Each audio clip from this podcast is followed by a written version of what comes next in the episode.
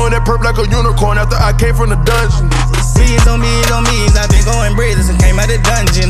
I put this dick in his head and it came out the guts and it came out the stomach.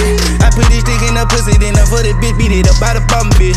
I tried the top automatically, and inside this orange, I've been calling it pumpkin. You let me get in the euros, it came in all orange, it look like a pumpkin. I feel just like a wizard, I went got a million, I came out the dungeon. We didn't get back to the ghetto, I said like Pedro, I been on that fuck shit. Hop in that push for some pedal, got on my level, time for the LO, LO. I make it rain like I'm Pedro. Taco the equal to the middle. I'm taking care of littles. All over hat and a clothes. I met this girl and I sort of sit on my side. Let me play with a bunch. I made this get out of the ghetto and I can't compare to none of you runs. Yeah. Went on this jet out to LA, we smoke a gelato, but I want some runs. 454 on the freeway, feel like my seat that got me two sluts. I put some ice in the patty, nigga, she millie. I'm at the top like an addict, hot like a skillet, fucking on one of the baddest, carried inside of her titty. Hit a police What's up? What's up? What's good with it, everybody? We back again for another episode of the Pick and Roll podcast. Sam, what's good? We going to the ship. Here he we go. going to the ship. we uh we got a special guest with us today, don't we? Yeah. We got a special guest that's already been on the show, so it ain't really so much as a new guest. Guy who you should be familiar with if you listen to our shows is Sauce of Sauce Straight Talk. Sauce, what's good? What's going on? How we living?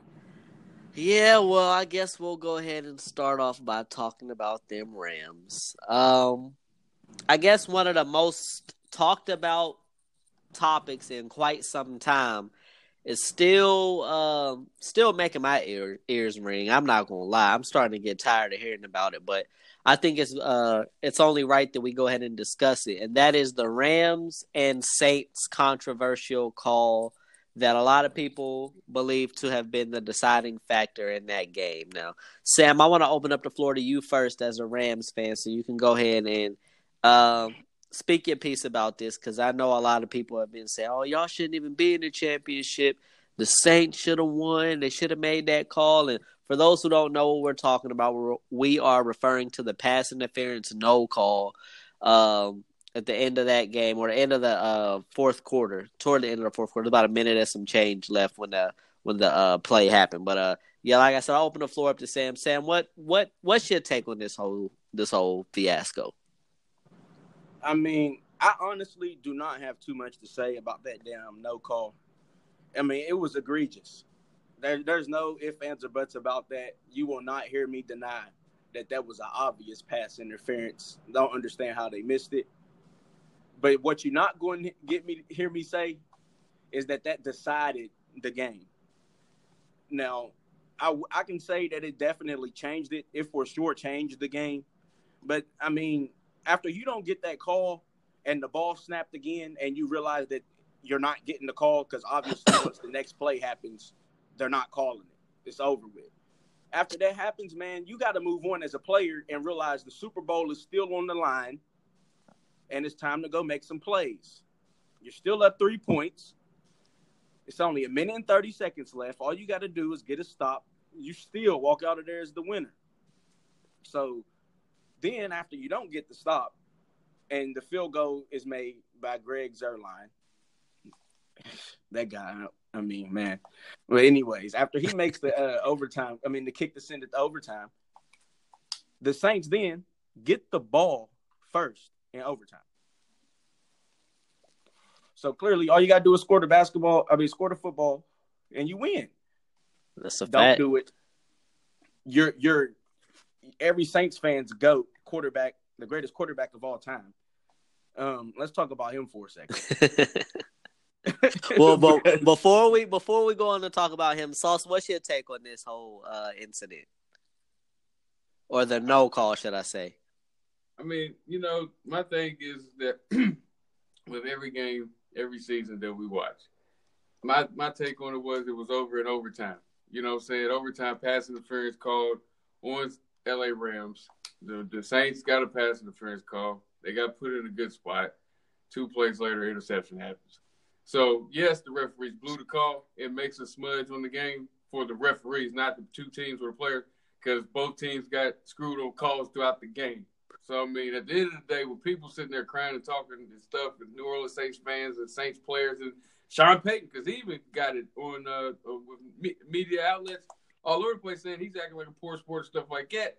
You gotta look at the blessings that you got games before, years before, anything like that. I mean, Brett Favre could still be crying about a pass interference call, you know, in that NFC Championship game whenever he played for the Vikings. So the Saints should really kind of just chill out because getting old, yeah, it was a blown call, but I mean, like y'all lost. I mean, you threw the interception, you lost. Yeah, I, I think that it's exactly what Sam's saying. Let's not let's not get away from the fact that it was definitely a pass interference call. Yes, it could have possibly changed the game. Yes, um, thinking, I guess, somewhat logically, you would think, oh, they call that pass interference call. The Saints milk the clock, kick a field goal as they win the game, or uh, kick a field goal as time expires and win the game. Well, you can view it from that standpoint, but then you also have to view it from the standpoint that the Saints actually had the opportunity to do that already. And they decided to throw the ball on first down to Michael Thomas, which turned out to be an incompletion, which led them to not be able to milk the clock. They were already in position to be able to milk the clock, kick a field goal, and give the Rams a little bit of time to go down and do something. But instead, they decide to throw a pass to Michael Thomas and give give the Rams more time on the clock.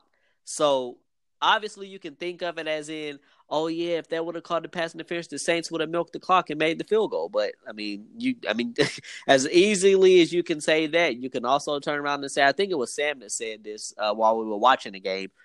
Who's to say that the next snap wasn't a fumbled snap and the Rams jumped on it? I mean, there's still football to be played. So yes, you can look at that that play and say that it had a, uh, I guess, an effect on the end of the game. But you could also look at it and say that it was just a call that wasn't made, and there were other calls throughout the game that wasn't made. So I'm just, and, I'm flat out tired of hearing about it personally. And I had a debate on Facebook with a Saints fan, and he kept on saying the game was won if they got that or whatever. We would only got ten seconds. I was like, don't you remember what happened to y'all last year when y'all thought y'all had the game won? Like that's like that's literally perfect. They're literally a perfect example of nothing is a sure thing. Exactly. Last year, like all you had to do was make a tackle and you're out of there. But crazy things happen in the playoffs and in the football. So I mean, you can't say just if if we have if it was going to be time left on the clock at, at, after that field goal, then you cannot say definitively that that game was over. I and agree. Last year was a, a, a uh, example of that. But that's not really what I want to talk about. I want to talk about Drew Brees stinking it up while all the Saints fans is complaining about the refs. They need to be complaining about Drew Brees. Is who the hell they need to be complaining about.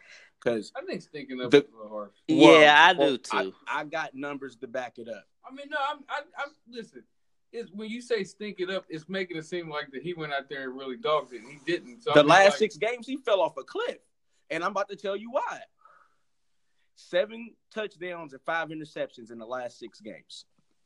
His last six games, seven touchdowns, five picks, 6.7 yards per attempt. That's on par with Blake Bortles. So you tell me how you feel about it.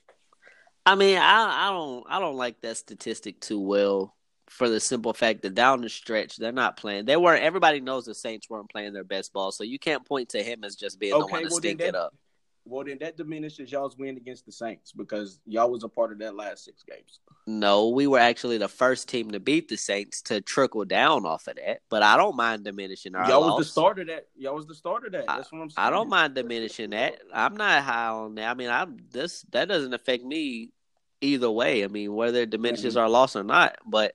I don't like I, to point to that as being as stinking it up. He had he did stink it up, and um, so what about Sunday? Yeah, we could talk about Sunday, but I don't like that statistic over the last six games. We could seven touchdowns. I mean, let's be realistic. I mean, let's take let's discount the Rams defense here by just pointing the finger at Drew Brees. I mean, they had a good game. They did a great yeah, job with took... John Suh and Aaron Donald did a good job. Bro, but also the secondary, the secondary did a good job with Mike Thomas. They switched things up. Alvin Kamara had to get 11 catches. I think Drew Brees did exactly. He did. He did the best he possibly could do. The I would say there were three the areas. Listen, there were three areas where Drew Brees did not play like himself. A, I thought he was a little bouncy around, and after they kind of got a lead, they should have put the foot down on y'all's throat and would have won the game. But he got a little cute, but he started underthrowing and he started throwing behind, and he was not leading his receivers whenever those when they was running their, their signature crossing pattern. I agree. He was missing. I agree. In the second, in the first half, what was wrong with him? In the second half, things started to fall apart. Pressure got on him. Suh played But- his ass off both playoff games. Ndamukong Suh has played his ass off. if y'all if you let me finish running down my Drew Brees, I was gonna get to all that about and about how what do you mean he was good in the first half? They had they had a total of three red zone drives. They didn't get no touch. They got one touchdown. In the what? Yeah, one touchdown in the first half. And Is- then they're two for He's- five oh, in the game in the red zone. Is, I'm just saying, is that solely on Drew Brees though? Yeah. I mean, if if Tom Brady go five for five in the red zone, we put it solely on him. So why is it when Drew Brees fell, it's not solely on him? I don't get it. Because But- this, but we're but mentioning- if he went, if that stat was flipped five for five in the red zone, we'd be sitting here today. Drew Brees was five for five in the red I don't think so. balled out. Oh There's a, my diff- I mean, there's a difference what you just said. Okay, Because with- well- with Tom Brady, there's a difference with Sony Michel is getting 29 carries a game, and he's the guy that's catalyst in the red zone. So what He about the scored fact? in the red zone every time. They're not passing in the red What zone. about the fact that uh he did pass in the red zone? Well, he I mean, missed I'm, a, I'm not he a whole missed, bunch. I mean, they're- I mean, Bro, he Sony missed a wide open- Burkhead got the ball four straight times. he missed a wide open Michael Thomas. no, in- he's in- talking on about Brady. Oh, Yeah, I'm yeah. ta- well. I'm talking about Drew Brees. yeah, but you brought up Brady. I was like, just well, I, that's wa- not fair. I wasn't re- never mind. Look, look, man. Listen, if we're gonna Drew if we're gonna talk about open. if we're gonna talk about wide- Drew Brees stinking it up, we're gonna have to stink to stick to this this the end of this game because you can point to a lot of moments throughout the game where Drew Brees didn't look like Drew Brees, but you can also point to a lot of moments where Drew Brees made Drew Brees plays. but not in the not in the not in the moments because he missed he had he missed probably about three or four touchdowns. The Teddy Ginn pass could have been a touchdown, underthrown. The uh he missed Michael Thomas. What, It was somebody standing. bro? right He bro, if he would have hit Ginn in stride at six, Ginn had to adjust to that pass, bro. And then um like I said, he missed Michael Thomas with a corner falling down. He hit the corner in the head. Michael Thomas looked at him like he was retarded. And then, um, what about the fact that the, the interception in overtime? Uh, take the sack.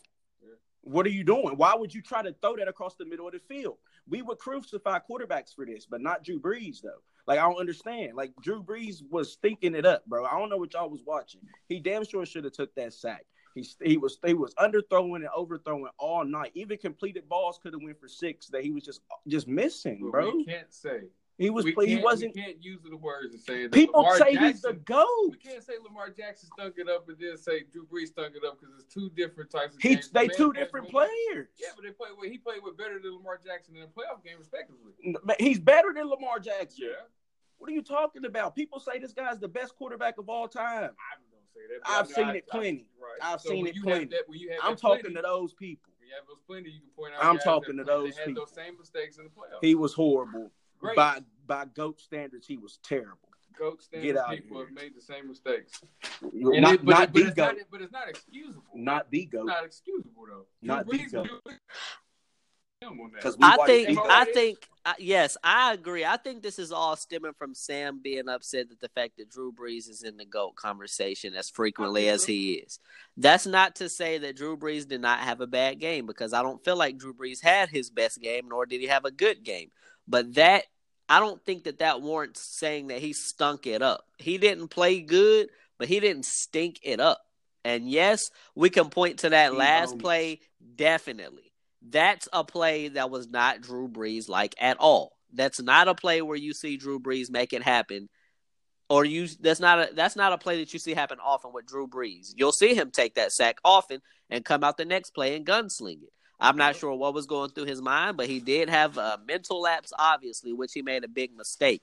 And I feel like that's the one play that you can point to and say, "What was you? What were you doing?" Like, no, that's not the goat. A goat would the goat wouldn't make that play. I don't think you can point to that game and say, "No, he's not the goat because he stunk it up." Because, like Saul said, there have been other great quarterbacks on this stage that have played as badly as he did. Now, with with that being said, you have to take into account that this is a guy that's been in an MVP conversation the entire year. So you can't go out there and say, "Oh, he's stinking it up. He did this, he did that." When in the same breath, he's one of the, if not the, one of the reasons why they're in the position that they are. Drew Brees has played stellar throughout the year. That's not letting him off the hook. But at the same token, you have to take that into consideration, bro. You can't just say he stunk it But up and he did this. If you don't, listen. if you weren't praising Drew Brees when Drew Brees was being Drew Brees, you can't fix your lips to say he stunk it up.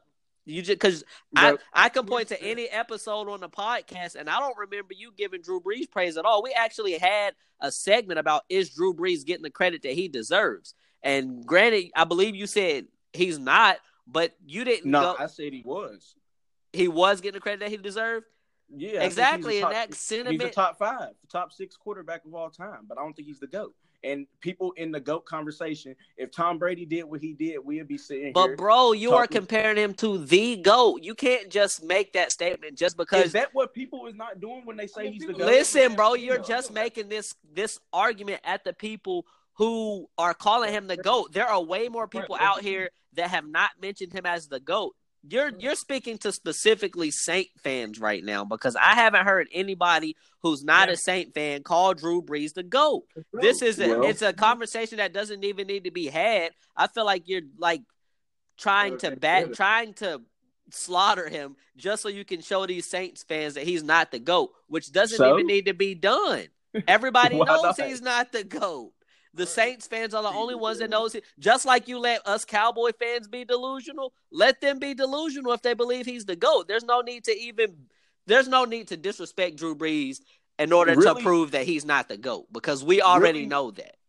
really what I really want the Saints fans to know is the refs ain't the real reason why they at home. Drew Brees is. That's what I really want them to know. That that's basically what I'm trying to let them Nah, know. it's, it's a whole a whole slew of reasons. man. Yeah, But they couldn't. But But if Drew Brees was making the plays that he should have been making and would be making on a normal basis, they would have been beating the shit out of us. yeah, but They had three red zone drives before we crossed the 50 yard line, bro. We didn't cross the 50. And matter of fact, we didn't get our first first down until that fake punt, bro. They had the ball three times in the red zone before that. So are we gonna point? Are we gonna point all that to Drew Brees, or can we point some of that to play calling? Because there was some suspect play calls in the red zone that I felt like defense as well. But, But, let's let's stick to this red zone conversation because I can I'm not going to let Drew Brees off the hook. He didn't play the best, but you can't point to the red zone struggles off of just Drew Brees alone, bro. They have Alvin Kamara out the backfield. They have Mark Ingram at the backfield. Are you meaning to tell me that these guys can't find a way to the end zone? Is Man, it all on Drew Brees? Drew what Brees doesn't saying even have all of the targets that he should have we're being technical don't wide out understand- wise. He's got a four speed Mark uh Mike Thomas, and y'all did a great job of taking him away in the red zone. Buckeye. Yeah, But- Buckeye, you know it.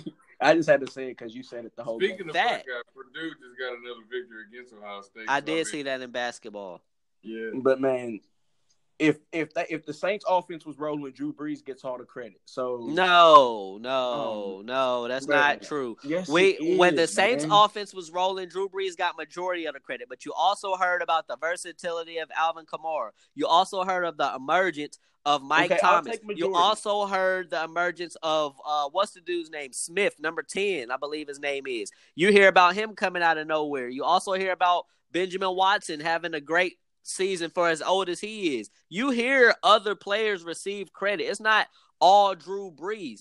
I think of when when you hear success from an offense and you see a quarterback being pointed at, I think that that goes toward the Chiefs. The Chiefs have a lot of weapons, but when they have success, who do you hear about? Mahomes.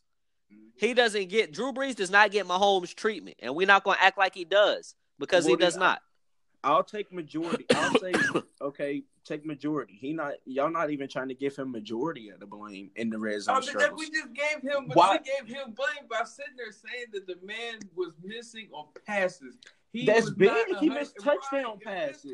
and that- that's giving him the So- blame.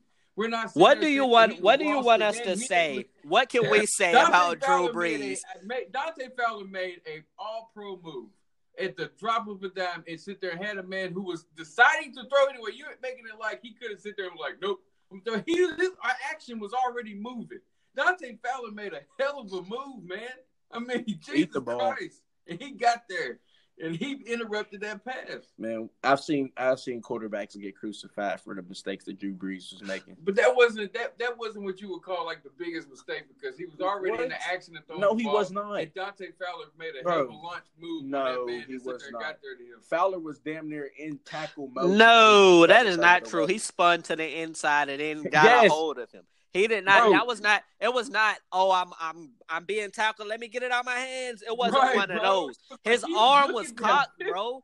His arm was cocked, but as his arm was cocked, I don't feel like he should have thrown the ball. I feel like he should have. Exactly. He should have tried to go down. Exactly. He should have tried to go down, but he wasn't. He wasn't throwing motion already. You just Sauce, you tried to make it seem like he had no choice but to throw the No, ball. I said his action was moving. So what does that mean? that he That's irrelevant. He coulda- I- I he coulda you're ate the it like, ball. oh my God, this Just forget it, a- man. Let's such a goat. He should not have been able. He should have. His action was moving. He went, oh shit!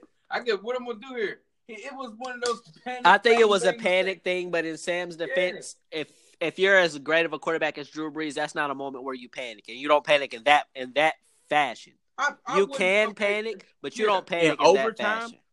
What wouldn't use the What- eh, panic? I would say. Just what Tom like, Brady do in that in the like, exact whoa. same situation, ball first in overtime? He fumbled against the Eagles. Didn't even see it. You know what I'm saying? Bro, that's di- bro, bro. I'm talking about Sunday, and that was a whole totally different play. Like you just be No, Let's saying- let's not point let's not point to that because the Chiefs' defense was pedestrian all Yeah, night, and he did not have to go there. against a front seven like the Rams. So let's not use that as a comparison. But let's move on, man. Since we already talking Chiefs, let's stay Chiefs. Everybody expected the Chiefs to come out and be that high-powered Chiefs offense that they had been throughout the season. They weren't, and even with home field advantage, they're on their way home. So my question is, what did the Chiefs do wrong? Sauce, we'll open this we'll open this one up to you. What do you think the Chiefs did wrong in order to I guess be going home? what did they do? I, I would say the like how we were talking about the Saints or whatever, but the Chiefs made the mistakes of being too lax on. I would say just being basic on defense for number one. I think Yes. They knew that they had some inconsistencies on stopping the run. They didn't over prepare for what they knew they was going to do, they was going to power run. They was going to run the ball. I mean, they, that's what they're going to do. So with that being said, when you get later in the game where they turned it on, came back, and the juices was flowing, the momentum was on the offense side, they still were just being so basic on defense. I think that was the main reason why they let go of the defense coordinator, and they I think they got uh, they're already talking about getting a new guy, whatever. Uh, it's it's the, they just left the middle of the field open on key plays. They never could make stops on third down. You got to make the New England Patriots punt the ball. I mean, when you get momentum like that, you want to be able to keep the ball and sit there. You, the defense just let them let them down. I mean, you had offensive drives that where defense over there taking a nice little breather. They're coming back out there dealing with Tom Brady. They knowing that Julian Edelman and Gronkowski is going to be the guy. I I didn't think that Hogan catch was a catch, but you can't sit there and knock. You like you said with the Saints game, you can't complain about that. You got to play defense, and that's where they just like they could have won the game if they would have just played defense. They could at least got to Sony Michel and didn't let Burkhead look like an all pro. I mean, Burkhead looked out of work. That Yeah. was their mistake by the, the Chiefs. Offensively, they just slow and it fell into their, their into the Patriots kind of you know uh, traps. They set traps. They just do little things with defense to where they should have did. I but agree. they got a rhythm. Main main mistake was the defense. They just was not tackling. They was not seeing. They was letting big holes. It was just horrible. I agree. I think that the Chiefs definitely went wrong in their defensive scheme. I feel like playing against the Patriots, in order for you to have any type of success, you have to take away Tom Brady's two favorite targets. Everybody knows that he likes to go to Gronk in big play situations, or he likes to go to Edelman in big play situations. When you get into crucial third downs, like Saul said, it is imperative that you get off the field. You have to get off the field. You know where he's going with the ball. He's going to one of one of two guys. So what what do you do? You scheme up a zone to where you shadow both of those guys' sides and let him beat you with somebody else. Granted, it's Tom Brady. He probably will, but you like your chances of him throwing to somebody else as opposed to those two guys. So that was my biggest takeaway. It's almost like every play, every big third down, you knew where they were going with the ball. Granted, you had Tony Romo telling you, but even outside of that, you knew where he where Tom Brady was going to go with the ball, and he did it, and it was successful. So they had, I feel like they went wrong in that aspect. And I also feel like they went wrong in the aspect of not coming out the gate as fast as they needed to offensively. I needed to see that Chiefs offense get it going right now. Straight out the gate, just like they did last week against uh who was it they played last week? Was it the Chargers? Chargers? No, they weren't Chargers. They played the um the Colts. ah, The Colts. They got out the gate early on the Colts, like it wasn't nothing. Ran ran that score up. Mm-hmm. They should. That's what they should have came out and did this week. When you're playing against a team like Tom Brady, that's your most effective tool. You have to go out and and pun it, make make him have to score. Yeah, Make him have It's- to score. And they right, didn't do enough You're of right. that to me. you're right, and that's the, and that's the goes to play calling to where they just went out there was like, you know, we're gonna play it safe. We got home field. They thought that they would just that they was gonna come out there. You can't do that. You gotta be. Oh. You gotta go crazy on the Patriots. At least take chances because you gonna play their type of game. Then they gonna go out there and have long drives. And then they got in their rhythm, but they got in the rhythm was the main thing, running the football. That's what it was, man. The Patriots kept the ball away from them, man. Yeah. It wasn't like it wasn't like they came out with a weak ass game plan on offense. The Patriots' first drive was like damn near the whole first quarter. Yeah. They had the ball almost the whole first quarter. And as far as the Chiefs' defense, I think it's easier said than done to go out there and stop Tom Brady on third downs. Like I, I think that's way easier said than done, mm-hmm. especially when you're already you all we already know their defense is horrible anyway. They don't have very much to work with over there. Like it, I, I think that I, don't think that the defensive coordinator should have got all the blame for that because I mean it's not like he struggled with a whole bunch of talent on his defense against Tom Brady. Like he ain't have nothing really to work with. What kind of scheme would you have liked to have seen?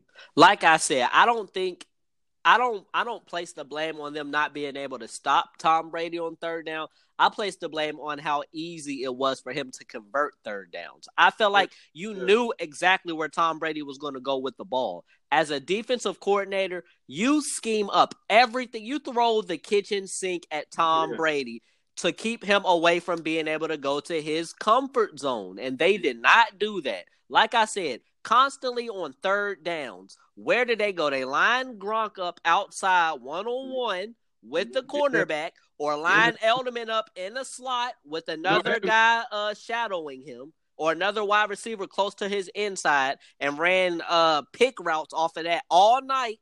You knew what he was going to do. Those are their But- favorite plays. So what do you do? clutch guys, man. I'm not calling These- the guys. I'm not saying it has anything to do saying. with the guys being able to convert the plays. I'm saying the coach should have schemed up something to make it a lot more difficult. It was every time he threw the ball to Gronk, one on one.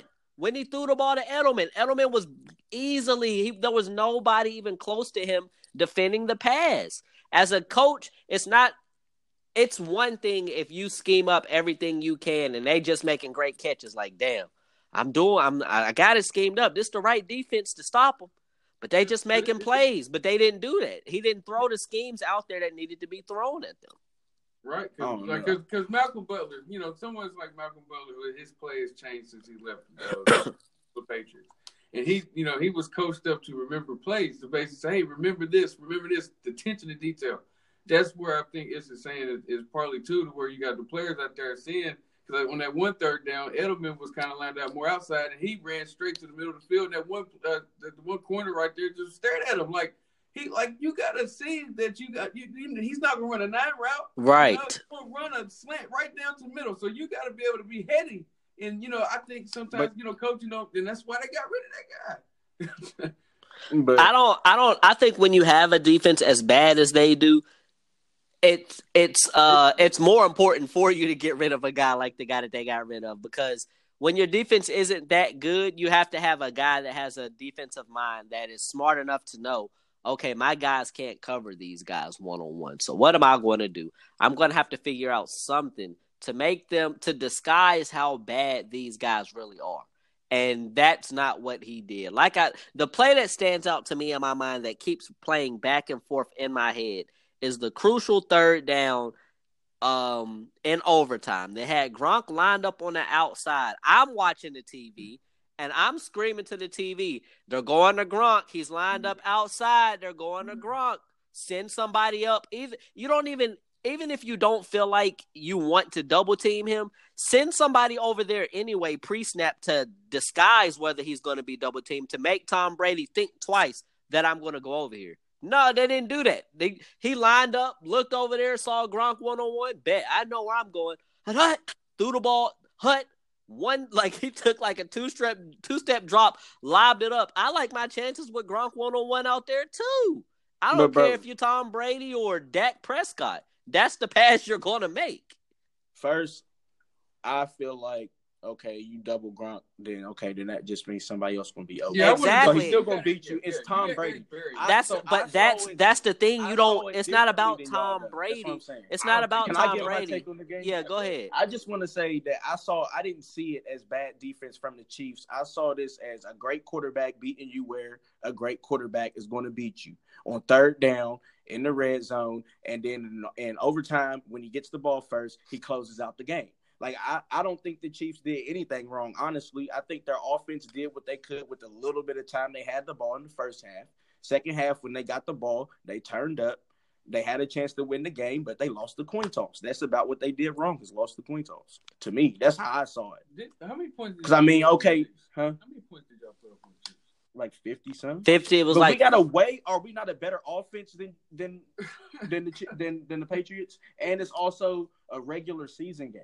You got to factor that in. Did anybody Yeah, has anybody we- dropped but- fifty but in the it's- playoffs yet? We didn't never call the Chiefs defense world beaters. That, I know, but I'm just saying that I'm not saying that their defense was good or anything. I'm just saying I didn't see it as their defense being bad. I just saw it as a, a great quarterback beating you where a great quarterback beats you. It's Tom Brady. okay. I mean, you- so so you, let's you scheme up something. You don't think Tom Brady gonna beat that trash defense that But the Chiefs listen, scheme? bro. Listen, I don't think that you, I'm. I can't speak for Sauce, but where I'm coming from is you have to already factor into your head that you're playing against Tom Brady. It's Yeah, it doesn't I- I- matter. He's going to make the passes that you need him to make. But think of it like this: Would you rather him throw the ball out here to a guy that is short-handed, or throw the ball into somebody else that has a chance of dropping it? He's probably going to make the pass that needs to be made, but it's not about him. It's about the guy on the other end.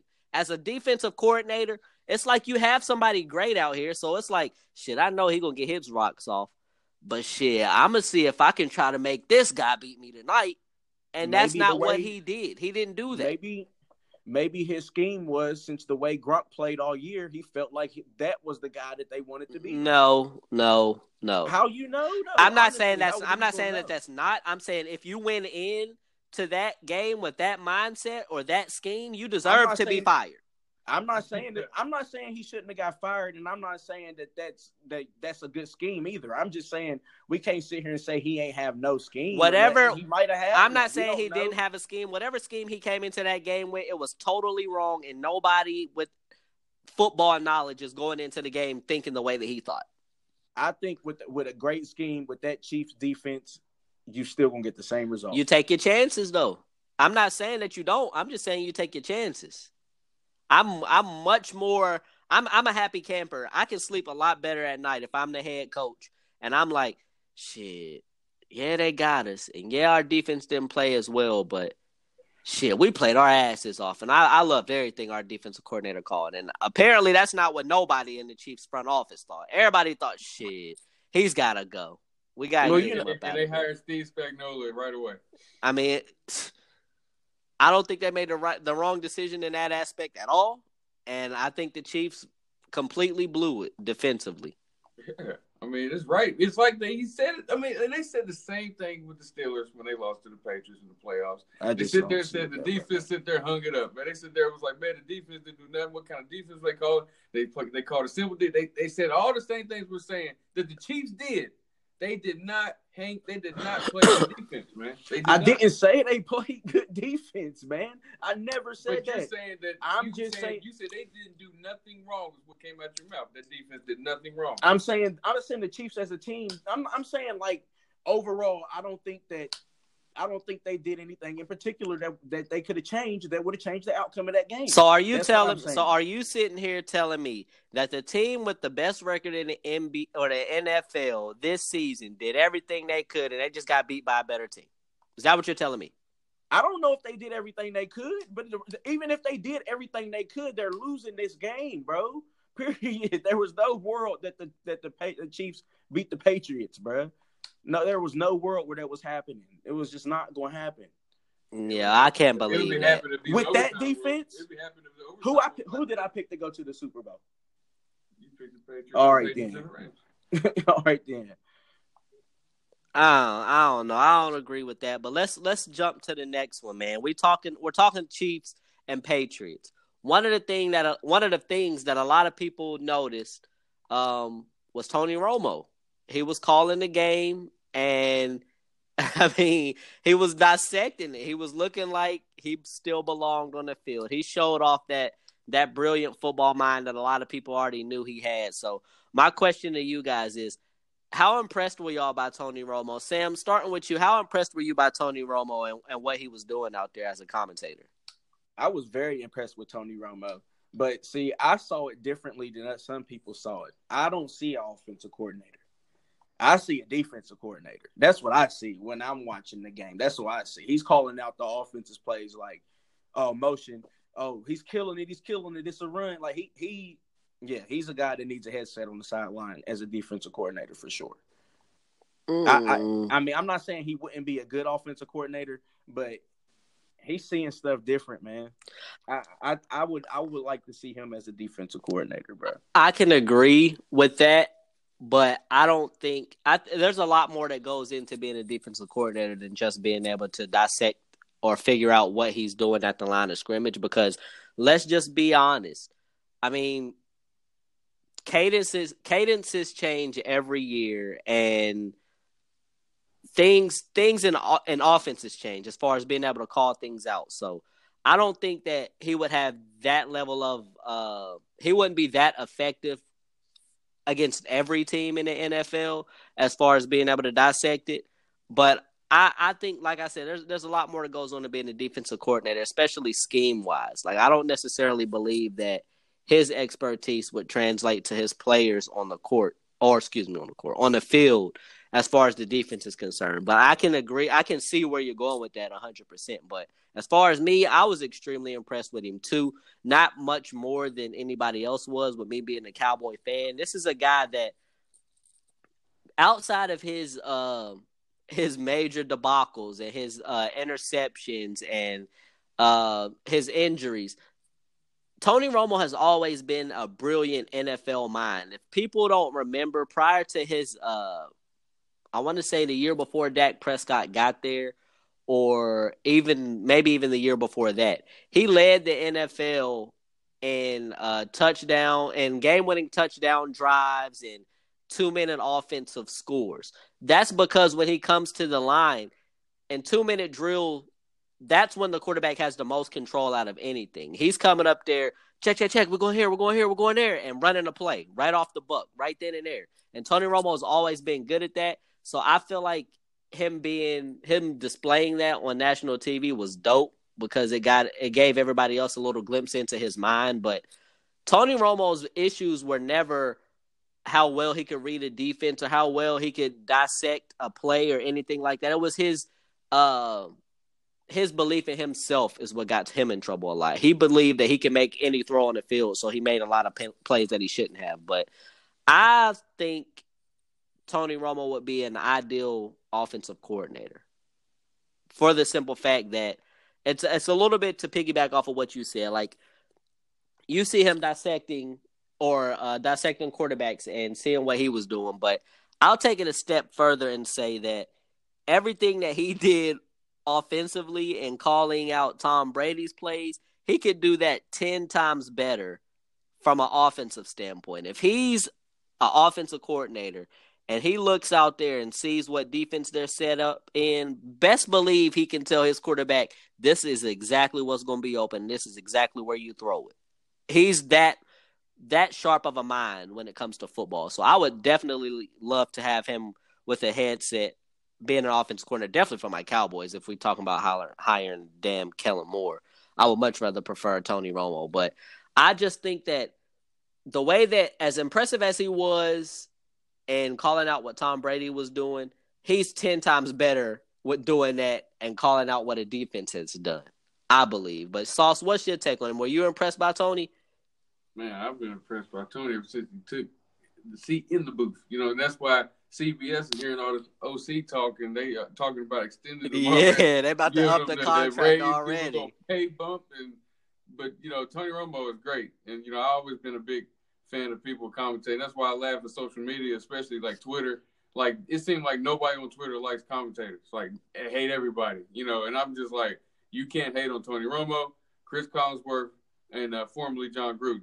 But you know, I love uh, Joe Buck and Troy Aikman. But Joe, Tony Romo, he brings a totally fresh, new way of like how, like even making Sam, you know, saying like, and I agree with Sam a little bit. I mean, he, he probably could do both sides, say be OC or DC, because he could be, you know, saying that type of mind where he could be like, you know, I can run this type of defense, but it just depends on what he knows because on I'm that thinking, side. But as an offensive coordinator, I think he would be way better at being that in a booth, sitting there just just dissecting shit. Agreed. There, whatever. And he's sitting there being that for the Cowboys. And I think that would be a perfect fit. But if, if CBS talking good money, I would I would rather deal with stress free than just, you know yeah. saying, than, than, you know, ha- having to deal with like Tony, what he calling this? Because security. Right, security. Yeah, that's a bigger thing. Yeah, security. Because think how long Phil Simms, and then here comes Tony Romo took his seat. He's still part of CBS. So there is some security there. If, Tony Romo yeah. gets fired, he's hunting. if I'm if I'm CBS, that's my number one bargaining chip. Is I'm like, you got security here. Yeah. Exactly. I agree. Going, not saying you're gonna fail, but you know how it is. You know how fickle it is. Yeah. You know how for real. Like, hey, that's a fact. Here, that's a fact. But now, well, the reason why I was saying defensive coordinator is because like he he could look at a quarterback and be like, okay, this, he's this type of guy, so we know if we if I if I can get my defense to do this, like I feel like he could be good at scheming. Right. But I'm not. I think he would be a good offensive coordinator too. I just feel like the defensive side that would I, that I would be interesting. Yeah, I think would be very interesting, most definitely. Yeah. But um, let's jump into our next topic, man. Um, this upcoming week we got the NFL Pro Bowl, and this has been an event that has slowly diminished since we were young teens. And it, I mean, I mean, it's now you look up and does anybody even watch the Pro Bowl? So, my question to you fellas is what can the NFL do to make the Pro Bowl more entertaining for fans? And I'll go ahead and start off with this one. I think that I think the NFL should make it more of like an all-star weekend type event. Like they should have more events than just the game. I think fans would love to see uh, your Pro Bowl selections that you had out here, your number one cornerback and your number one wide receiver from each division lining up and route running and stop and seeing who can stop who. Obviously, not in pads and whatnot, but I think we a lot of fans would love to see things like that. Also, I believe that I, I, would like to take away from the game a little bit because you see players dropping out of the Pro Bowl because they're, they're not trying to take no hits. And football is definitely a sport where you see a lot of uh, a lot of contact. And in Pro Bowls, you're not seeing that. If you're watching football, most times you're watching it because of the gruesomeness. You like to see that. So I would like to see them go away from that. Maybe make it a flag football type joint or – uh, maybe even like a seven on seven type thing. But I think the See, biggest thing that people that the NFL could do is incorporating celebrities into this. Hold on, let me jump in right real quick. Why you talking about flag? Because that's part of my point. Well, that's part of what I was gonna say is the um. I think they should make it like a little seven on seven tournament or something like just make it more so they so that the guys can actually compete because they're not gonna compete with pads, man. It's not even smart. I don't blame them at all. Like I'm not competing in pads. I wouldn't play. No, I like, agree. I'm selected, but I'm not playing. But I feel like in the flag, they can really kind of get after it a little bit. I mean, it, it does take the lineman out of it. Maybe give them something to do. That's what I was gonna say with the lineman. I feel like you should do uh do events. See what see the most agile lineman that you have in the league, or see the strongest. Like do competitions to where like you know how you used to play the Madden back in the day, and they Yeah. had the game. They had the actual drills that you would do, like to hunt the flag or sack the quarterback. Like you got to try to get around the offensive lineman to try to get to the quarterback in the seconds, or Yeah. uh things as far as lifting weights. See who can lift the most. Things Yeah. like that. Do stuff that they're actually into. I don't feel like compete. right. I don't feel like playing this game. Yeah, they're not playing this game with the mindset of, oh, I'm trying to go out here and win. Just like the NBA, they knew to, that they were losing a little bit of interest as far as the All Star game itself. So what do they do? They switch up and make it a game type joint. Like, okay, well, you're gonna pick your own squad. You're gonna pick your own squad, like a pickup game. So I Like- feel like the tournament, like you said, I feel like that is the best option that they could go toward is having a flag football tournament. Like four teams, Yes. seven on seven, Yes. or something. Get a couple subs, that'd be fire. Yes, I agree, hundred percent. and then you, like you said, throw the events in there, make it like a weekend type thing. Yeah, You can have. I wouldn't Have a full court- pass kick. that too. I was gonna say punt, pass, kick, and also do a uh do like relay races and shit. You got all these fast ass athletes out here that everybody's debating. Such such is the fastest player in the NFL. Nah, such such ran a whatever in the combine. Have them niggas go out there and race. Who? They can do that too. Like it's, I feel like they need to get away from the game itself. Like Yeah. this game is not interesting us, and it's not interesting to the players. They're not intrigued by playing in a in a Pro Bowl anymore. The selection itself means something to them, but the game does not. It means It's absolutely just another nothing. game to, to try not to get hurt in. Exactly.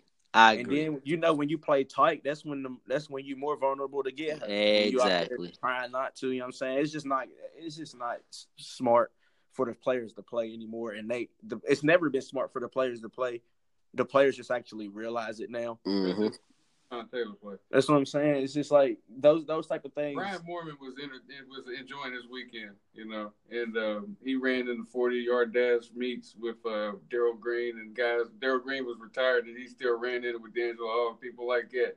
And he had a run into Sean Taylor on that Sunday, and I mean he enjoyed his whole weekend and- and leading up to that point. And I just think, you know, uh, like I told Sam earlier, it's like they put the competition skill, the skill competition back into it.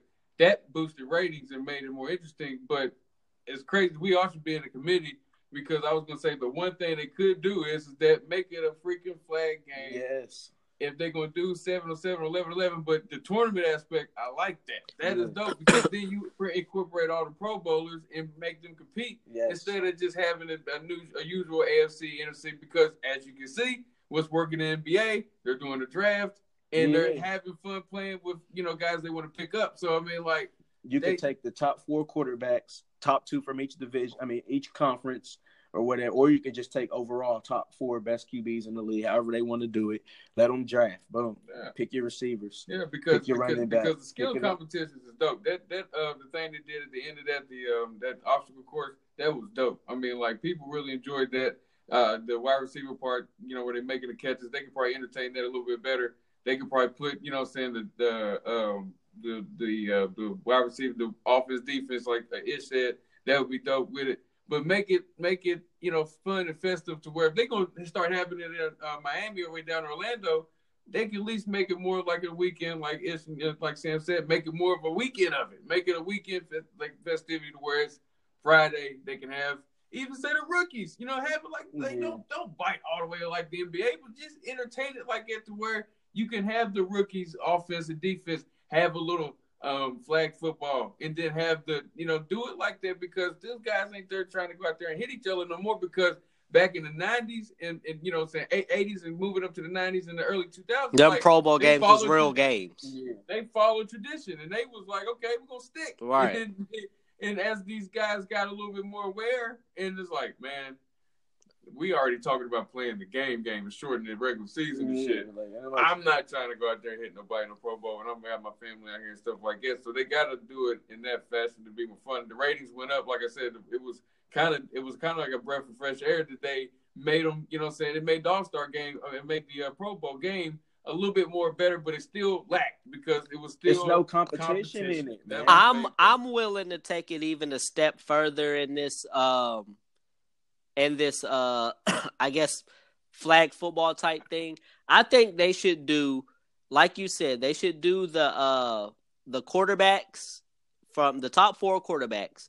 But I also think that they should take it a step further as to intrigue the fans a little more and have a retired NFL player come play all time quarterback or something like that to bring in the interest of the fans. That'd like be dope. Yeah. you that'd bring in an NFL legend, somebody that you think, oh, he don't got it no more. But I mean, Well, you're not asking Deion was much of signed them. But then what do you do with the Pro Bowl QBs though? No, I but feel like you you divvy up the time, you divvy up the time, but I feel like uh, the end, the last drive of each of uh, the second quarter and the last drive of the fourth quarter, you let the all-time quarterback take over. Like the two-minute drills, all-time quarterback comes in and takes over. You got a crucial game, you go to overtime, your all-time quarterback takes over. I feel like you should still divvy up the time and let the quarterbacks that are in the NFL play. But when it gets down to crucial moments, like if it's a uh, I, I think the two minute warnings would be dope unless it's a blowout. If it's a blowout, at that point, it doesn't matter. Or I what- like the or what- idea. Or what about this? Or I what would- about this? Since you incorporating legends, and we're talking about tournaments, let Well, Legends tournament. certain- let- Get a let- Legends let- tournament. No, no, no, let certain or that, but let certain legends that want to play and coach and say, hey, or draft the team, say this is my team, and they get to play. Deion Sanders will be the first one, Like a signed up. player coach. Rice Yeah, like a player coach. up. I'd be cool with doing an 18 tournament or something, they're drafting- or do three NFL teams and do just a whole Legends team. Like Michael Irvin, like have have- Michael Irvin, Jerry let, Rice, let the Deion. Legends have a team in the tournament. They're gonna get thrashed. No, when I'm no, when It's seven on seven. It's Yeah, it's- different yeah. though. them niggas that's out there trying to guard them wide out just gonna get broke off. You gonna go zone? It's a flag different, Jerry bro. Rice could go out there and still. I'm telling you, dog. Flag different. I think Like, it would be if- cool. would make- I think it'd be cool if you got some younger T.O. retired more- guys like T.O., Randy. I feel Yeah, like those guys right. could still go out and ball. So that would be But they pretty taking away a pro. You got to think though. That's taking away a Pro Bowl bid from somebody. but there's there's some. No, I'm I'm talking about I'm talking about that- what you're There's saying. people that's not even gonna want to play that, and there's people that just playing In the a Super Bowl. flag, you don't think they would, bro? Yes, there's people that would that would be like, I'm good. I'm not buying that, bro. I think Why they would be all for it, bro. Why not? Because it's really where they can go out and compete You got against the. guys that really would not not care to play in nothing at all when it's the off Your linebackers might not. Some linebackers might not Did want to you play. know when the offseason happened that there's actually football players going like, I'm glad I didn't make the Pro Bowl. Yeah, 'cause you getting beat up. You getting beat up all year. Yeah, but to get even beat up again. flag, people Bruh. got other But think of it think of it like this, bro. You got an extra week to be able to spend with your family. You can accept a bid, but say you're not going to play. Right. And or or let's take it a step further and do it like this: the guys that get the uh, Pro Bowl bid, if you get a Pro Bowl bid and decide you don't want to play, you get to choose a legend of your choice to take your spot, to take your position. Yeah, that's dope. But I that's dope. I like that idea. But yeah, I don't think that um, if the game was fire, I don't see nobody declining it. We don't see anybody declining NBA All Star bids I unless agree. they're. So if the game was fired, nobody's gonna be like, "Nah, I'm going to spend this extra week with my family." But that's different. That's So I think, I bullshit. think that's, I, That's I, I really think it's just a different. It's because the game's whack. Yeah, they're like, "No, I'm not playing Yeah, that but- shit." But if it's lit, like if they a couple years they see that flag shit lit, nobody's turning that shit. But then you think you think of it like this: there's automatically going to be some Pro Bowl bids that aren't going to be able to be used because they're in the Super Bowl. Right. You take Yeah, away I mean- those guys, and I, I Use those guys you for the gonna have- legends. you gonna Yes, have your Marvin- yes. you Use them, have- them the legend spots right there. There you it gonna have is. your Marvin- Boom. You gonna, you gonna have your Marvin Harrison personalities like I'm not going, man. I'm not going. Probably, yeah. But let's uh let's switch gears a little bit. Let's talk Marvin about Harrison would have played in the flag let's talk about Hey, hey, um, let's talk about probably one of Sauce's favorite topics of the podcast. So our only college football topic of the segment. So um Tate Martell. We talked Oh. about it last week on our podcast and uh crazy thing about it was the day after we recorded was I believe the day that he committed. and shit happened flip flop. Right. We- exactly we had- what we said. It was the complete opposite. We had Jalen Hurts going yeah, to Miami and Tate Tate Martell Martell going to- Oklahoma.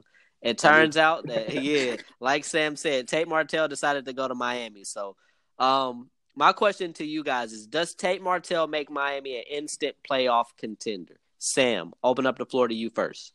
You know, and, and I want to defer to Sauce because I don't know anything about what Miami. got Well, to let me take this because I don't want Sauce to be the first one to answer since he is a Miami fan. I want the uh, a non-biased opinion prior to hearing Sauce. Ain't that about it? But my take on Tate Martell going to Miami Okay. is huge. I feel like he definitely puts them in the conversation, but there are a lot of other issues that I feel like Miami has to get taken care of in order for them to become a major playoff threat. I feel like they're there, but they need Tate Martell. It depends on how Tate Martell comes in. If Tate Martell comes in and beats Tate Martell, he can alleviate a lot of the other issues that they have because I'm not a believer in Miami's run game right now. But you bring in a guy like Tate mm-hmm. Martell, and that instantly makes the run game more dynamic because of what he's able to do. So Yeah, your running back's that much better with him. Exactly. So from him. from that standpoint, yes, he makes them better. Wide receiver wise, I feel like they're solid, but they're not stellar. And that could also be an issue as to how he clicks or meshes with those receivers. But it's I feel like it's all going to come down to Tate Martell. If Tate Martell comes in and he's got that chip on his shoulder and does everything that we expect him to do as a quarterback, yes, Miami becomes a playoff contender, and there is finally a team in the ACC to challenge Clemson. because the one thing that matters the most is what type of scheme they're going to run. Yes, Because we always said about Tate every time we talked about him on here is that it really matters what's. I mean, we always said that he was great in Ohio State scheme, like he's perfect for what they run. exactly. So Miami gonna have to they gonna have to uh, tailor their offense towards Tate in order for them to get the most out of him. And another thing with that is the thing about Miami is they did their recruiting based off of their current scheme. So now when you bring in a guy like Tate Martell, the guys that you currently have on your roster may not benefit or may not complement Tate, Tate Martell the way that they should. Like you may not have the wide receivers that you need. You may not have the type of running backs that you need. Most importantly, you may not have the type of lineman that you need because if you run this type of offense and you switch your offense to try to run the type of offense that Ohio State ran, your offensive linemen now go from being pro style offensive linemen to guys who need to be able to move. They have to be agile because there is a lot of pulling in the Ohio State offense. There are a lot of plays where the lineman dictates how that play goes. So that's something. to. They don't. I don't think they got to run all that type of stuff because I think Tate can throw and, and everything like that. But I think that they definitely will have like he needs he needs to be getting fifteen to twenty carries. I agree. I agree 100%. Like he's that type of runner. Like he needs to run the football. Like not no sprinkle it in here and there. Like he needs to run the football. Yeah, I agree. So, Sauce, now let's open up the floor to you. What's your take on this? Do you think he makes y'all an instant playoff contender? Um, man, you know, when you throw the word playoff out there, you know, I, I'm I'm the one that you know that really try not to get my hopes up with my team because whenever we might eclipse, you know, we might get to that six zero, we might get to seven zero, and things will fall apart. But I'm not going to sit there and say that this turns us into a playoff, you know, team. Make you know, saying I, I would like to see us get back to that, you know, that that point of where I was really excited that we was not, and I think Tate Martell can. When I've watched from the footage I've seen from high school in the spring game, in a little uh, plays he had during the in the season, I think he can do Yeah, any he can do some things. He's and, dynamic. and in our offense, I mean, like with, with Malik Rosier, we ran an offense where Rosier had about 12, 13 carries. So it's no problem that he can do that. And if we got uh, uh, Lingard as a running back, I think it's real good with Trav- Travis Homer. And then, you know, uh, Harley is a real good wide receiver. I think that would complement Tate Martell the way I see the way he plays.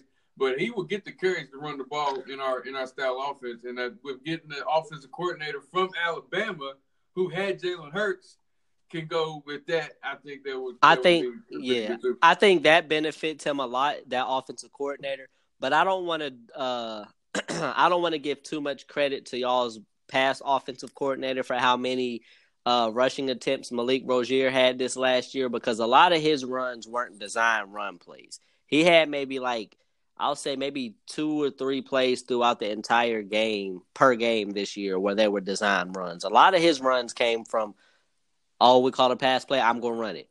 Like it. Yeah, but, yeah, but there, there, a lot of those were quarterback draws. I mean, like a lot of them last season, he got those opportunities. This season, Cozy Perry was coming in.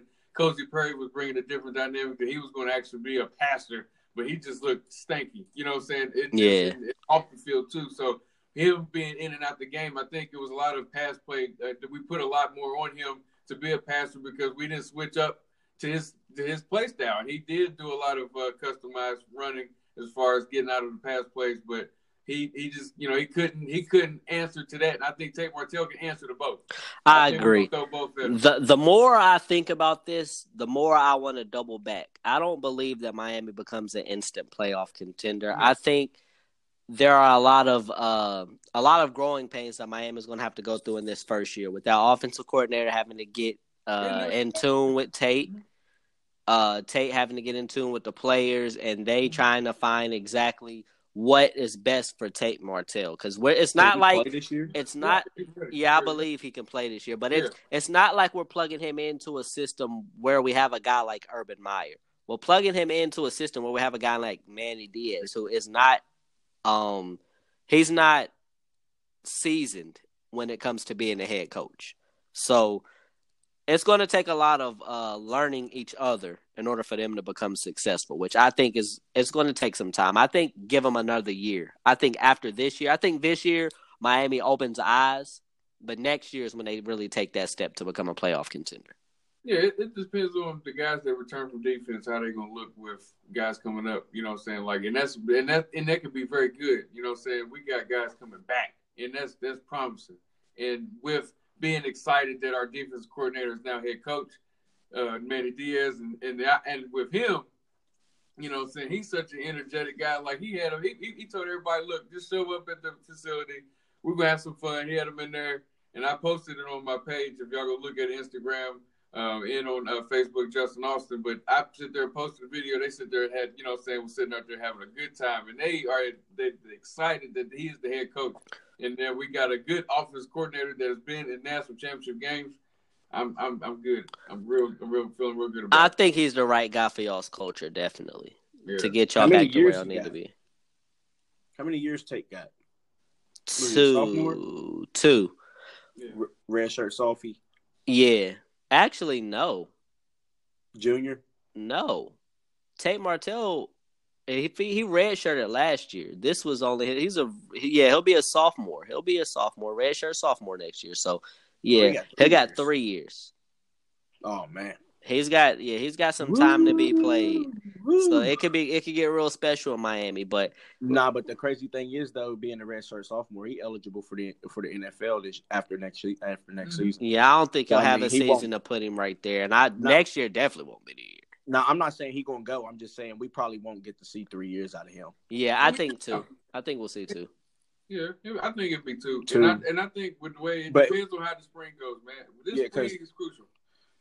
And another thing too, it also I think it depends on what Kyler Murray. Well, if Kyler Murray don't go to the league this year, I think that might be in Tate's favor. He's already. Not. Oh yeah, yeah, he did, didn't he? But well, it depends on how good he play. I think that'll help Tate too if he balls. I agree because teams will stop looking at him as oh, well, small quarterback. He can't play. So Tate literally is like just like he's a college exactly. He's cut from that same cloth. I agree, hundred so percent. I feel like if he, I don't know what type of year he gonna have at Miami, but I mean, I'm not gonna rule out NFL for him after next season because if he balls out, I think he definitely can go. Yeah, I wouldn't be surprised. Um, let's talk NBA real quick, man. Uh, biggest story in the NBA the last uh, week or so has been DeMarcus Cousins. He finally returned, and if and if nobody called it, Sam Jones called it. Sam said when Boogie comes back, he's gonna be ready. We're fine. Like the only thing we're waiting on is for them for the coaches to say that he can play. Boogie said he ready. Boogie looked like he was ready. I told y'all when he was gonna come back too. Yeah, you did. You called that as well. So, what did y'all make of his debut? I definitely watched the game. I was tuned in. I know y'all was watching a fight, I believe. But um, yeah, man, I was man, I was impressed. I was extremely impressed because if you watch that game, Boogie didn't look like a guy who just came off an injury. Boogie just looked like a guy who hadn't hooped in a while and needs to get back in shape. That's all I took from it. So If if there were any if there were any doubts about Boogie becoming Boogie again, he definitely showed the signs of it. What were y'all's take? Uh, Sauce, what what'd you take from from Boogie's debut? Well, um, JaVale McGee's chest hurt. I'll tell you that. Um, I, I, you know, uh, DeMarcus Cousins, he looked pretty damn good whenever he dunked on Kevin Durant. And I just was like, it's just all about him getting up and down the court, running a little bit.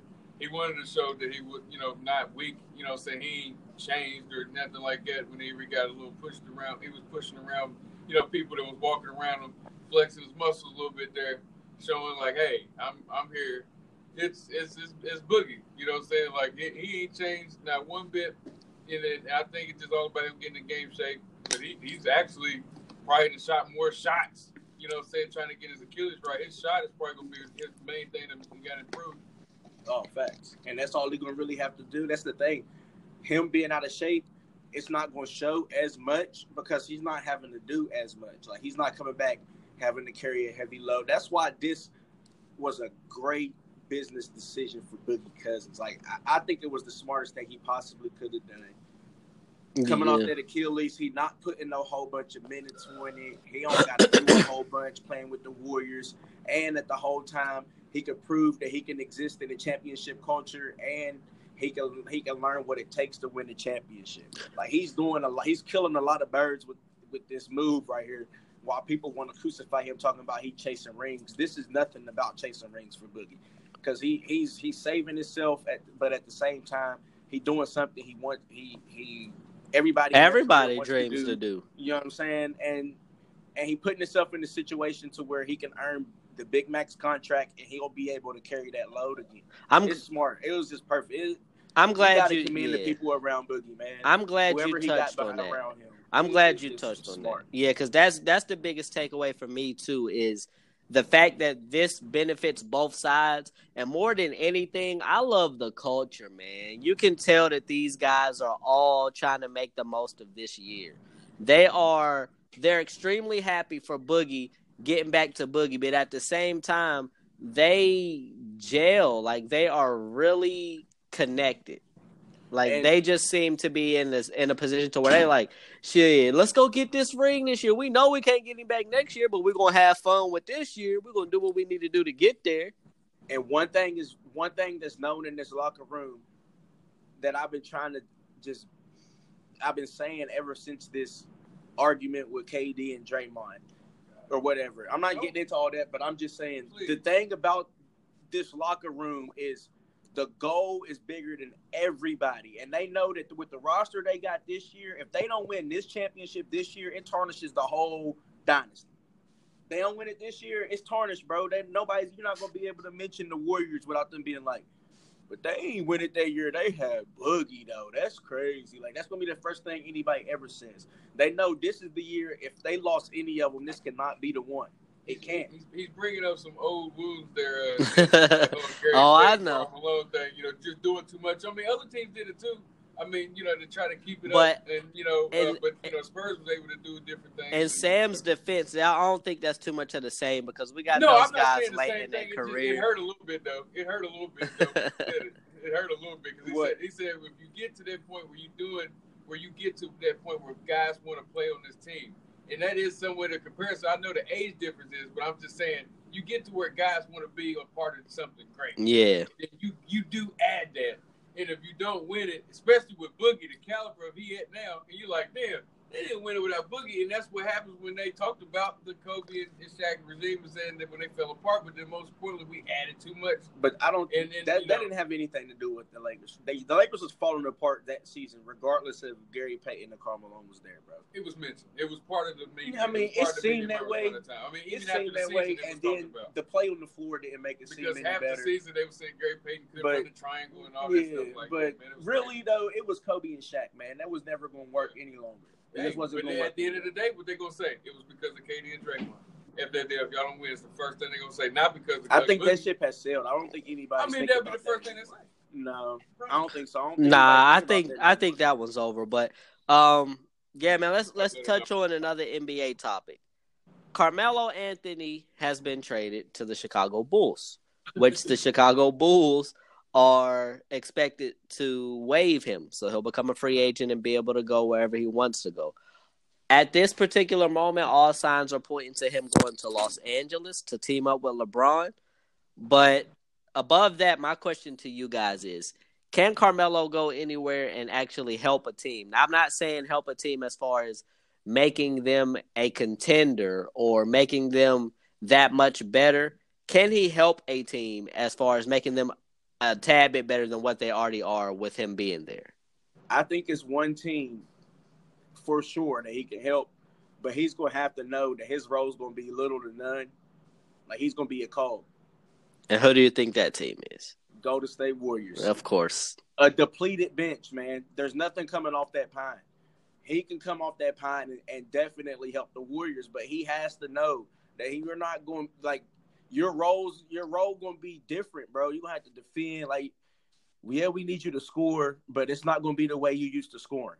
Like you're gonna have to change some things, and that's I think that's gonna be his issue. That's why nobody gonna want to touch him. But I think talent wise, he would be perfect for Golden State. I think that Golden State is actually the exact reason that I asked this question because I believe that Carmelo Anthony can make some teams better, but I feel like if you add him to a team like the Warriors, he makes the Warriors worse. You think so? I think he Have makes you... the Warriors worse because Carmelo, I don't feel like Carmelo Anthony can be in an environment like that and take a back seat. I feel like if you give that's, him, that's the problem. Yeah, I agree with you there. If you if you're taking it to that point, then I definitely agree. I, I think, think I think it's take a back seat. I think it'll be. And, go ahead.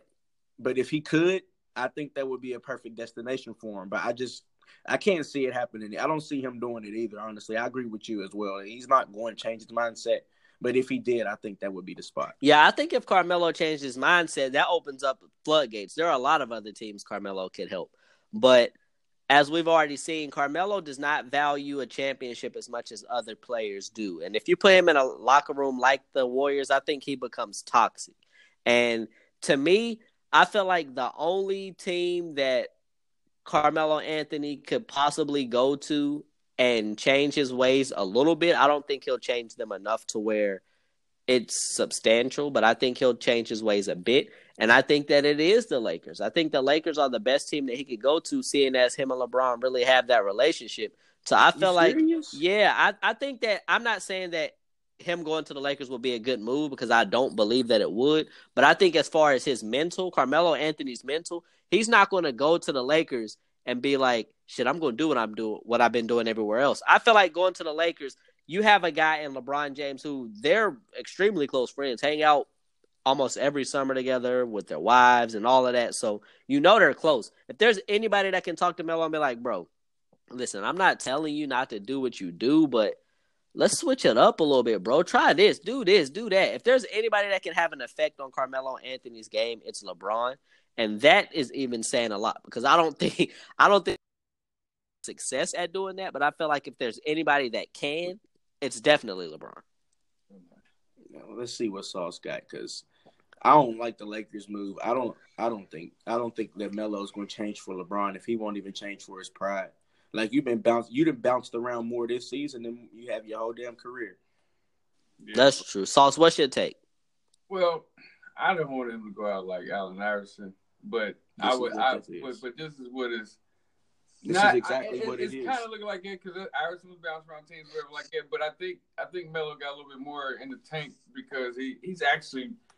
Let's be real. I mean, around this time, I mean, he's put a little bit more work ethic than what Allen Iverson did. Facts. Um, but uh, I think honestly, the Lakers would probably be the second best choice. I think the first best choice would be the Denver Nuggets, and I think the Denver Nuggets is is something to say, oh, because he got drafted there but they actually could use him, but it would be for sentimental reasons as well.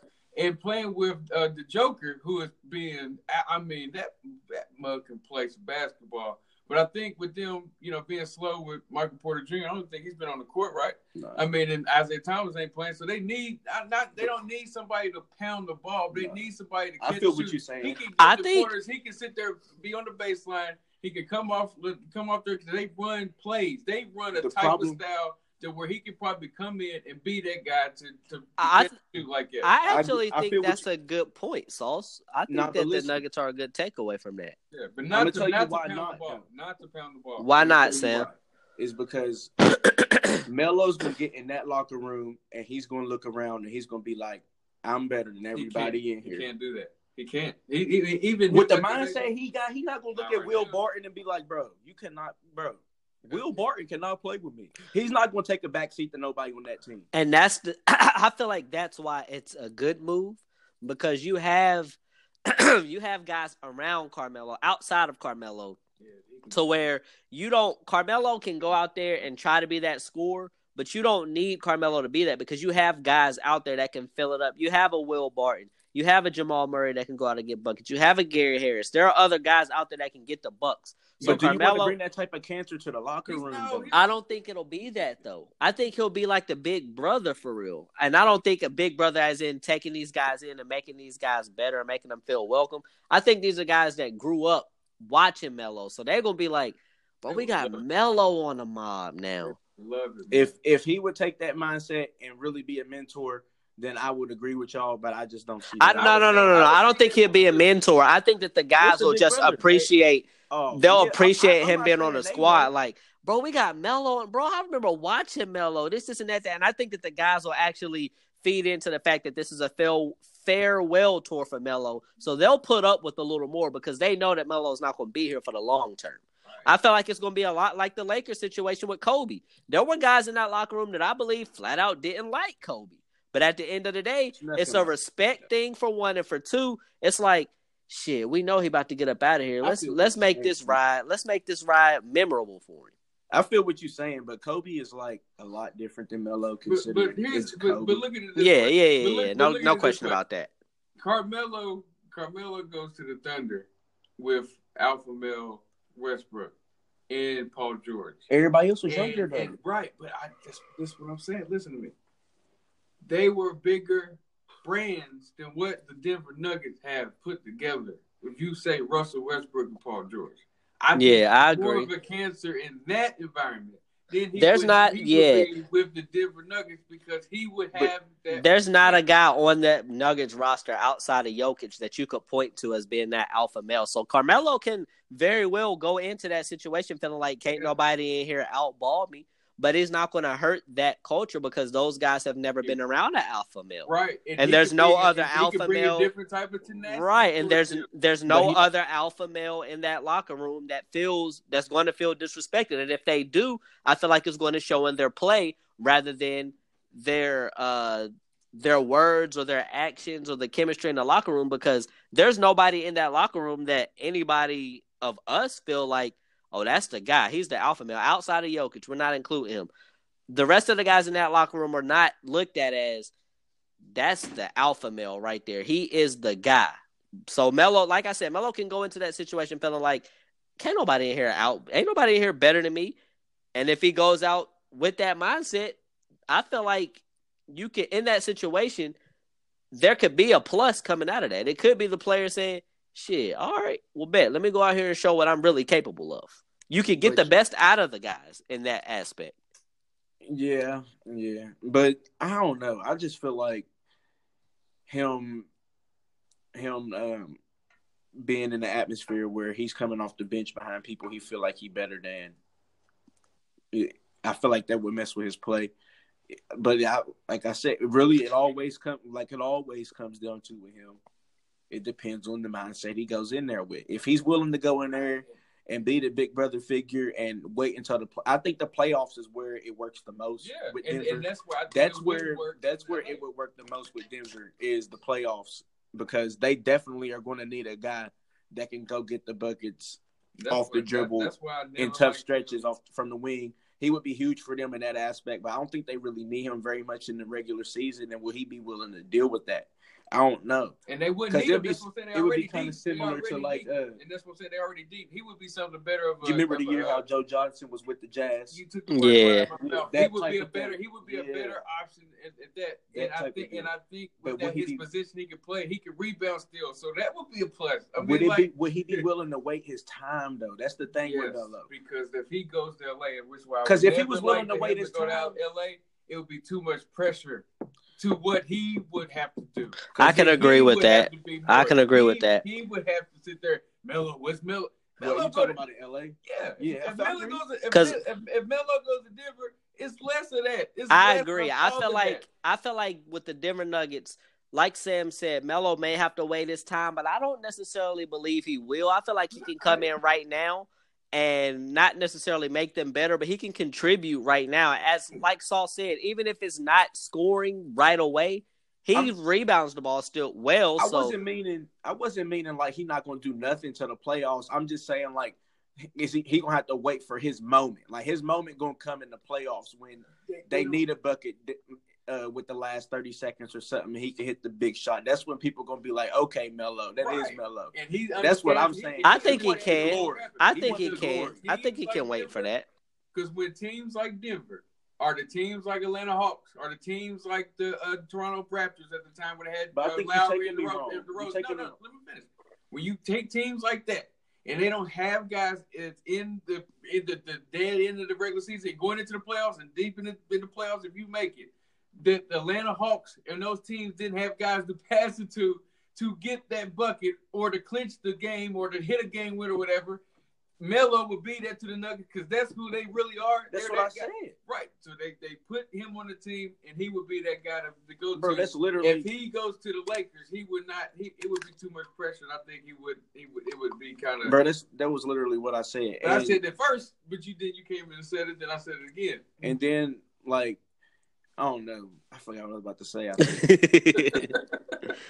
But it was yeah, something about yeah, go ahead. I'm gonna figure it out. I I definitely think that that would be best. I I I retract my statement about the Lakers. I think the Nuggets will be the best situation for him. And reason being is because I don't think a lot of people are coming. Yeah, the Nuggets are having a good season, but a lot of people aren't looking at the Nuggets to be a contender in the playoffs. They'll be a playoff team most likely, but they won't be a team that people are looking at like, oh yeah, they're gonna make some noise in the playoffs. They're looking at them as, oh shit, the Nuggets, the Nuggets got a, a tough record. They about to make the playoffs. They all right. Do you throw a guy like Melo in, and I feel like And that Thomas. adds a. And Isaiah Thomas, I think that can make them a, a way tougher out I agree, and I feel with like the right mindset with right, Melo. exactly, and I feel like nobody on that team that can handle situations in the playoffs right now. Yeah. And not I- on the wing. and- I feel like Jokic, can. Jokic could. yeah.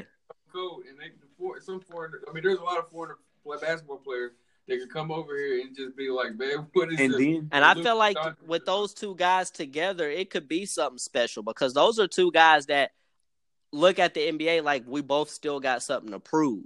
Yeah. And they could come together and pull the best out of each other, I feel like. I feel like Isaiah Thomas and Melo could be pretty special together.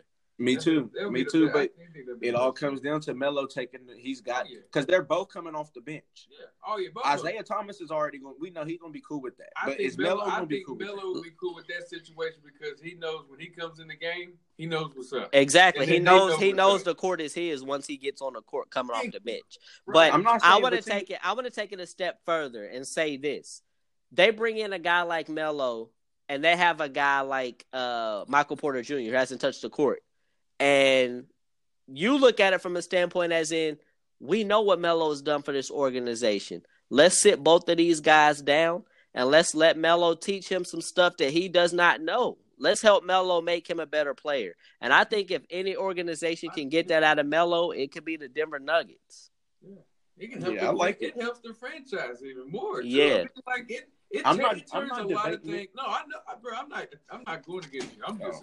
I'm just elaborating.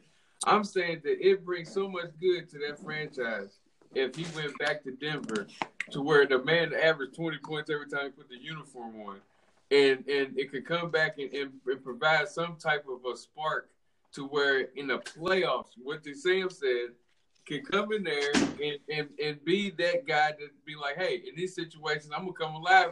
In the in the words of Paul Pierce, parentheses, parentheses, uh, uh, uh quotation marks, quotation marks. Uh, uh, this is why they brought me here. Yeah, and I felt like even deeper than that, Melo knows he if he goes to Denver, he knows he's going into a an, an immediate love situation. Mm-hmm. They love Melo in Denver. So it's yeah. not like he has to go here and prove himself to the fan base. They're like, shit, we remember what you did for us. We remember. If don't nobody remember your greatness, we remember. Yeah. So I feel like it's this is a place where Melo is doesn't have to be Melo. He doesn't have to go into this this particular situation feeling like he has to prove himself because he already he's already done that here. Yep. Because you put him back, but you could say this right here. You put him beside LeBron James. Just so happens his brain ticks this way. He gets he gets to play with LeBron. He's like, I gotta be that thirty plus year old. Sam Sam hard. Sam talks about that all the time. He yeah. said that he thinks that that's Melo's biggest downfall is that he looks at LeBron and realizes how close they were coming out of high school yeah. and how their careers have taken off in different That's directions. can't accept his fate, bro. Yeah, I'm telling you. D Wade had no problem, but D Wade, you know, he's a little older than him. He did a couple years of college, so I think it was a little easier for D Wade. Right. And plus, I don't think D Wade ever put himself up on that pedestal. Skip like, Bayless did. I mean, I'm not saying he's not up there with them. I'm just no, saying I'm do not think he, he didn't come out with that mindset that they did. I don't think D Wade's walking around like me and Bron is. I think he knows that Bron's better than yeah, him. Right. Like Melo don't know that, bro. No. People might think he do, bro. Melo don't know that. And Melo and if. I put myself, Melo knows that, bro, if I put myself in Melo's shoes as a hooper, bro. Melo knows that. I think Melo can walk up to LeBron and be like, "Man, you the best in the world." Nah, not, I don't believe that cool. at all. I don't either, bro. That's what I'm saying. You gotta think, bro. At the end of the day, these guys are still like I don't know. As a hooper, I, am not saying he right, but as a hooper, I can see hundred percent why he feels that way.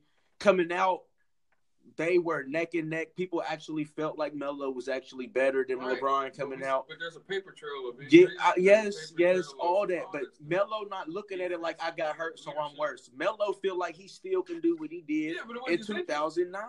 Like Melo to Melo, Melo ain't never went nowhere. He just ain't been in the right places and had the right opportunities. That's he a fact. Looking at it like he's diminished. He still think he the same Melo he was when he was 19. He like, shit, I got better since then. What you mean? I would love to hear Melo I would say that. I would love to hear Melo say I don't need to. But number, but number two, let's not forget that Melo has other things to worry about. As far as his game is other than injuries, as far as his like say I'm not, leading a team. He like being saying being up there with LeBron. I get what you're saying.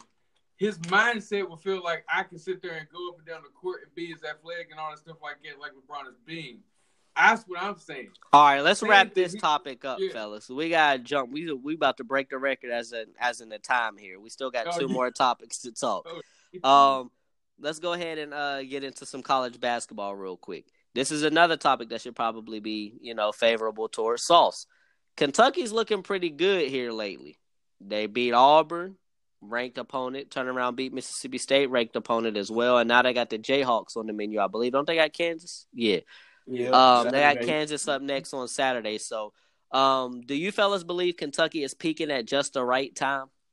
Yeah, mm-hmm. I, I, I feel like I feel like, and it's not. I'm not listening. I'm not one of those guys to be a fan of a team and go overzealous because I was been a very, very hard critical in Kentucky as one of like my toughest teams. I'm tough on, and as far as about how we've been playing, it's been real spotty. But as we've been coming along, it's been a lot of PJ Washington being a leader on the team and letting Keldon Johnson be that guy to say, hey, I'm going to be y'all's athlete and get things done. But ultimately, Tyler Herro grew a set of nuts. That's playing, exactly what I was going to say.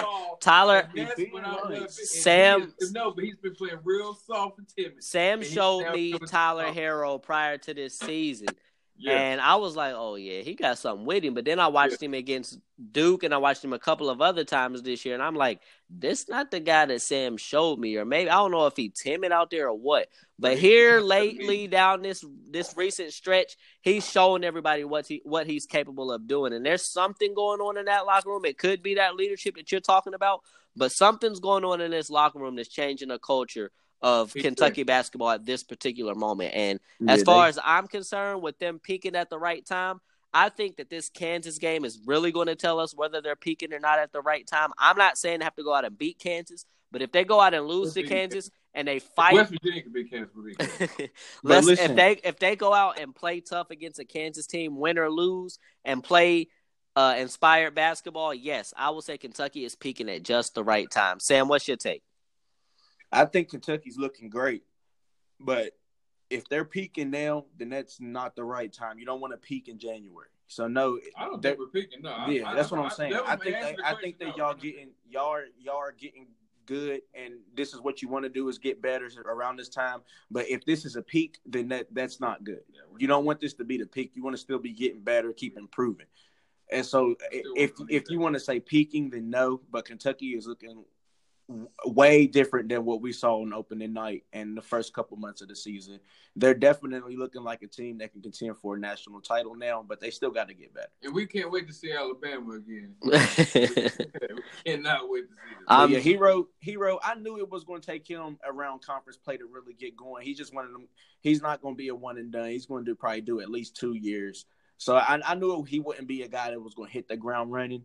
But man, he could fill it up. I'm Yeah, telling you, just look out. He had twenty plus points every day, and that, and you know he just a, he's a special player, and uh, and, and that's what I was needing to see out of him to just be you know be at because you know he could be that guy that could you know just be like I'm just going to go wild, just give me the ball, let me go wild as far as catch and shoot. He can come off screens, he can dribble a little bit. Oh, so he ain't no little bit. He so got a handle. He got a handle to get to the rim. He, that was another part of him he had to be confident And he about got moxie. and he can get there. He, he can like like what Sam just said. The man can sit there and hold his own whenever the whenever somebody can get in his face. You He could like, take him "Hey, to the record. He cool. Right. He's like, "What's up?" He rocking. That was and that was one thing that I said in the Duke game when we was getting blew out. I said, "At least Tyler Herro got you know at least Tyler Herro ain't sitting there he ain't timid. ain't looking lost. He's like he was out there gunning. He was like, you know what, I'm a gun. But it just throughout the season, I'm like, open up, you know, go wild. He's now he's starting to do that. Big Blue Nation gonna love it. But PJ Washington, I think, is a big. He's key to for y'all. He's He's key. key for y'all. Key. And I'm hoping to God that EJ Montgomery starts to really and play a little bit. And what's the boy uh can from Stanford? He ain't really been doing. uh, Mr. Uh, Travis Reed. Travis Reed. Yeah. Where has he been? Because he's I, I wasn't I wasn't really sold on him to begin to begin with. I He's was been not sold he's on been him. he's been doing enough, but I don't I don't know if Kentucky came in with the mindset that they were expecting him to do a little more than what he's doing, but he's doing what his skill set Yeah. allows him to do. He's being himself. He's he's not he's I not playing bad by no means, but I yeah I think that's what it was. I think people were expecting more out of him than what he's given, and he's play, he's definitely playing he's playing good ball for what he's able to play. I just wasn't really sold on him being something what people was talking about. I was like, now come on, he ain't better than BJ. But he's doing exactly he's doing exactly what he did at Stanford, and that's fine. Exactly, exactly. So, uh, last topic of the day, fellas. Duke, which uh, suffered that injury that we already talked about to Tre Jones, uh, this past weekend beat previously undefeated Virginia without Tre Jones. And uh, I felt like there were a lot of takeaways from this game. I felt like it was more of a statement game for Duke to show yeah, we're we're in a tough moment right now, but we can rally together and do what we need to do to get a victory. And I felt like that's exactly what happened. Me and Sam talked about this last episode. The thing that we said needed to happen was well, I believe I said Cam Reddish needs to step up and take some of the pressure off of RJ Barrett and not allow him to have to do the scoring and facilitating and everything else. And that is exactly what happened. There was one point in time where uh, the big three of Duke had every point except for four. And if I'm not mistaken, it ended around somewhere around there as well. Those guys basically controlled the game. So that to me was the biggest takeaway from the game was that. Also want to throw in that Tre Jones will be back in uniform here fairly soon. So that's a plus for us Blue Devil fans. But I was extremely pleased with the outing that I saw against Virginia because Virginia played typical Virginia ball. They didn't let you get a, a large lead. They didn't uh, get too down about anything when you got a, a fairly decent lead. But this Blue Devil team showed that they're definitely capable of weathering storms. What were y'all's takeaways from this game? Sam, starting with you, what was your uh, biggest takeaway from this game? that if Zion RJ and Cam are going on the same night, then I mean, what, what can do? you do exactly? What can you do? That's a fact. Sauce, what was your takeaway? Oh, Zion. yeah. I, I, but they, I, you know, I'm just going to be, I'm gonna be a fan real quick. I can't wait till we play. I can't wait to Kentucky see Duke again, man. Y'all not gonna punk us out like that again. But not when the, to see Duke have, you know, the lapses where they make where they had their losses. You know, what I'm saying I, that made me feel like they're not a, they're not that super team. But Zion is a super number one pick, and I think I think he just kind of made that be known. the one thing the, the rest of the season is going to be, he's he's the number one pick for sure and he the things that he's learning along with RJ Barrett because RJ Barrett is a guy with arsenal. Like he he he's a young kid that learned that that's got so much stuff in his game. He's got the package. Right, and uh, Zion is feeding off of that man. You know, his his game is his athleticism is so much superior. It's making him so much more scarier being with Coach K and all that stuff. Zion is a scary beast, man. Yeah, it Sam. Made me change up, but it, it, like I'm still a fan of Cam Reddish, but it's Zion, man. Sam, what was you gonna say? the thing that's um the reason why we haven't been looking as dominant as we were early in the season is because we haven't been shooting the basketball from three as well. Mm-hmm. When we were beating the shit out of teams early in the season, we were we were lights out. Yeah, the yeah. 3 mm-hmm. So that's the Duke team nobody wants to see is the roster that we have that's stroking the three. Zion hitting it, Cam hitting it, RJ hitting it, Jack White hitting it. That's what you don't want to see. That's when that's when the games like that Kentucky game can happen. Because I mean, we you already know we're gonna get out and run on you. Yeah. You already know we're gonna Y'all get, get a stuff. lot of M ones too, man. Y'all Strong get a guys. lot of strong. That yeah, and that's that's one thing. That's one thing I took away from this game is we already knew how strong Zion was, and we already knew how athletic Zion was. But the thing that stands out to me the most is he reminds me so much of Marvin Bagley the third last year, and how quickly he gets off the mm-hmm. floor. He mm-hmm. gets Yeah. off. He explodes off the floor for one, but that second jump is so quick. so That's why he gets so many second chances.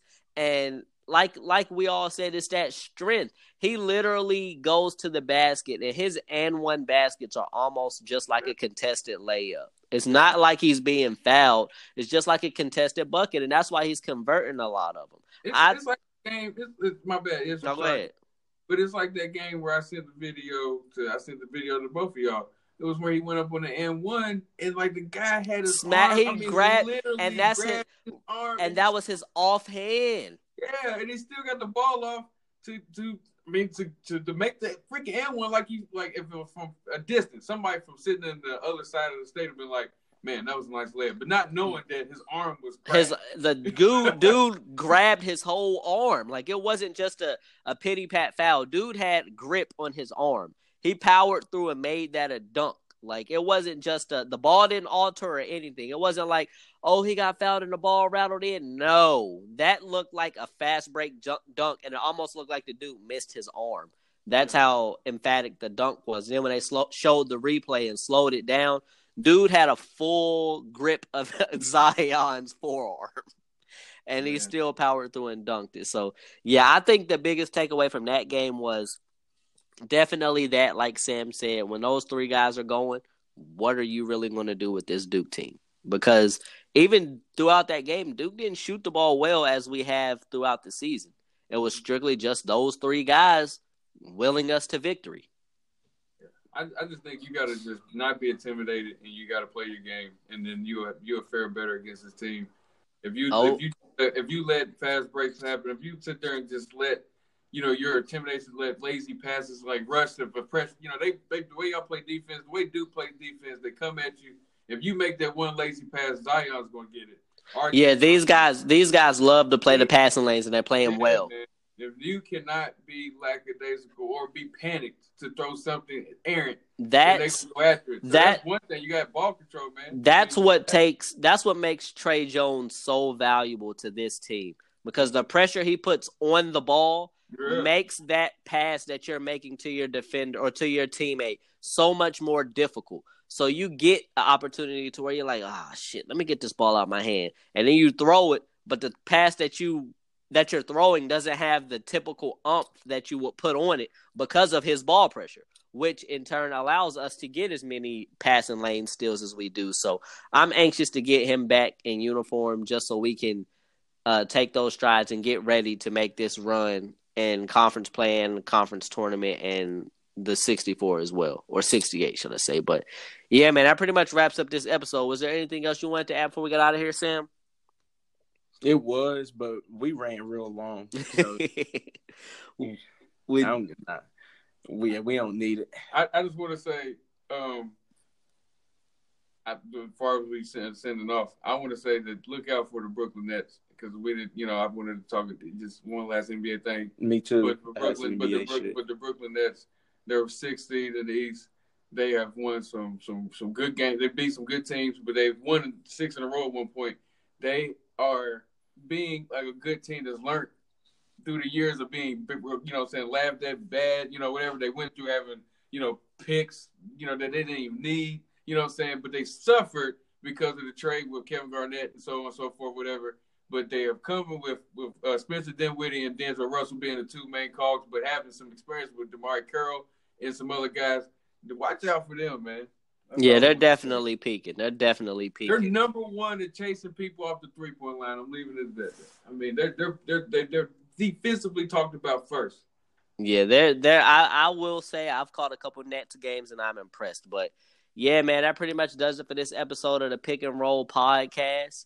Um, glad y'all enjoy. I do want to apologize for not having any pickums this week. Also, apologize. We'll get we'll get into that next week. We'll have our Super Bowl picks next week, and hopefully have a special guest in with us there as well. But um, yeah, man, we will have our pickums next week, and we will also have our blind resume and our pick and roll podcast fan poll of the week, which we have been slacking on a bit. So uh, be looking out for those. As I said, um, interact with us on social media Instagram, Twitter, Facebook, all of that. Interact with us. Let us know how y'all feel about certain things. Let us know certain topics that y'all want to hear about. But uh, yeah, man, that pretty much does it. Want to also thank our homeboy Sauce for joining us. If you have not yet, and you listen to our podcast, please, please, please check out Sauce Straight Talk Show. That's Sauce S O S S Straight Talk Show. You can find him on all platforms, same platforms you can find us on uh, Anchor, Spotify, Apple Music, all of that. Anywhere that you can find us, you can find him. So go ahead and do yourself a favor and subscribe to his page. Also on uh, Instagram as well, Sauce Straight Talk Show. You can find him on there. Just follow the hashtags and you'll find him. But signing out, it's your boy Ish. It's your boy Sam. And it's your boy Sauce. We, we out of here, man. Y'all. We appreciate it. We out.